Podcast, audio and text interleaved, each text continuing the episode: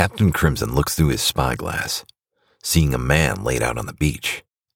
Cole! Calls Crimson. That be him?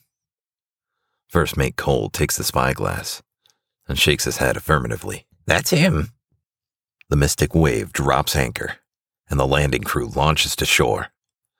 Captain Crimson walks across the beach to the poor marooned man. His shadow falls across the poor vagabond's face. The castaway's eyes open, squinting up at the captain. Hello? Who, who are you? says the man before passing out. Crimson rolls his eyes and calls, Come get him. Put him in the boat. Bring him back to the ship. Cole reaches down and grabs the man, saying, Come on, brother. We'll get you home. Cole's brother awakes with a start, sitting up in his hammock. He looks around and sees Crimson sitting in the corner. You're lucky to have such a dedicated brother, says Crimson. Well, it was the first crew that gave me a chance, answers Cole's brother, defending himself. it was almost your last, too, retorts Crimson. No matter. Clean yourself up. We're nearly back to port. Cole's brother stands up and walks over to the washing pan, staring at himself through the looking glass. A bushy beard has sprung up during his internment on the island. I've never had a beard before, says Cole's brother. I may keep it, but I can't stand all this bushiness. The castaway grabs a chunk of bread and draws his knife. Hold there, sailor! Bellows Captain Crimson. You just can't cut your beard all willy nilly. First, begins Crimson, you should let your beard grow at least a full month.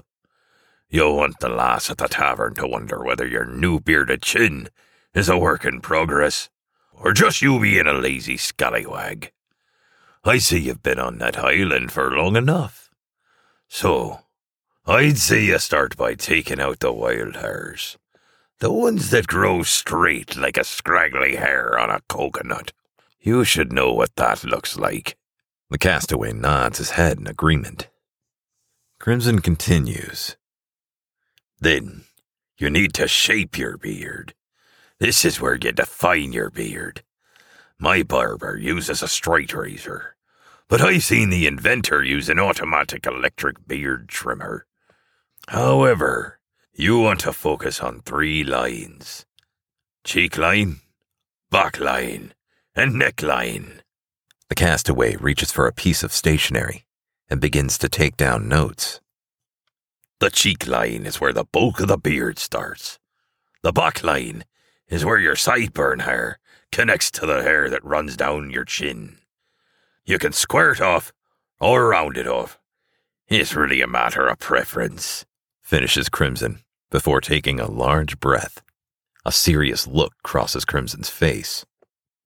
Now, this is important, says Crimson with a low but firm tone.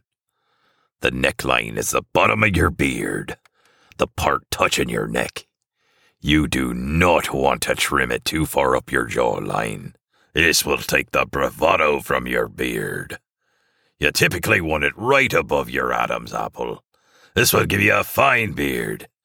After that, maintenance with a pair of scissors for a stray hairs, and a dose of the wizard's concoction should keep your beard looking fine indeed.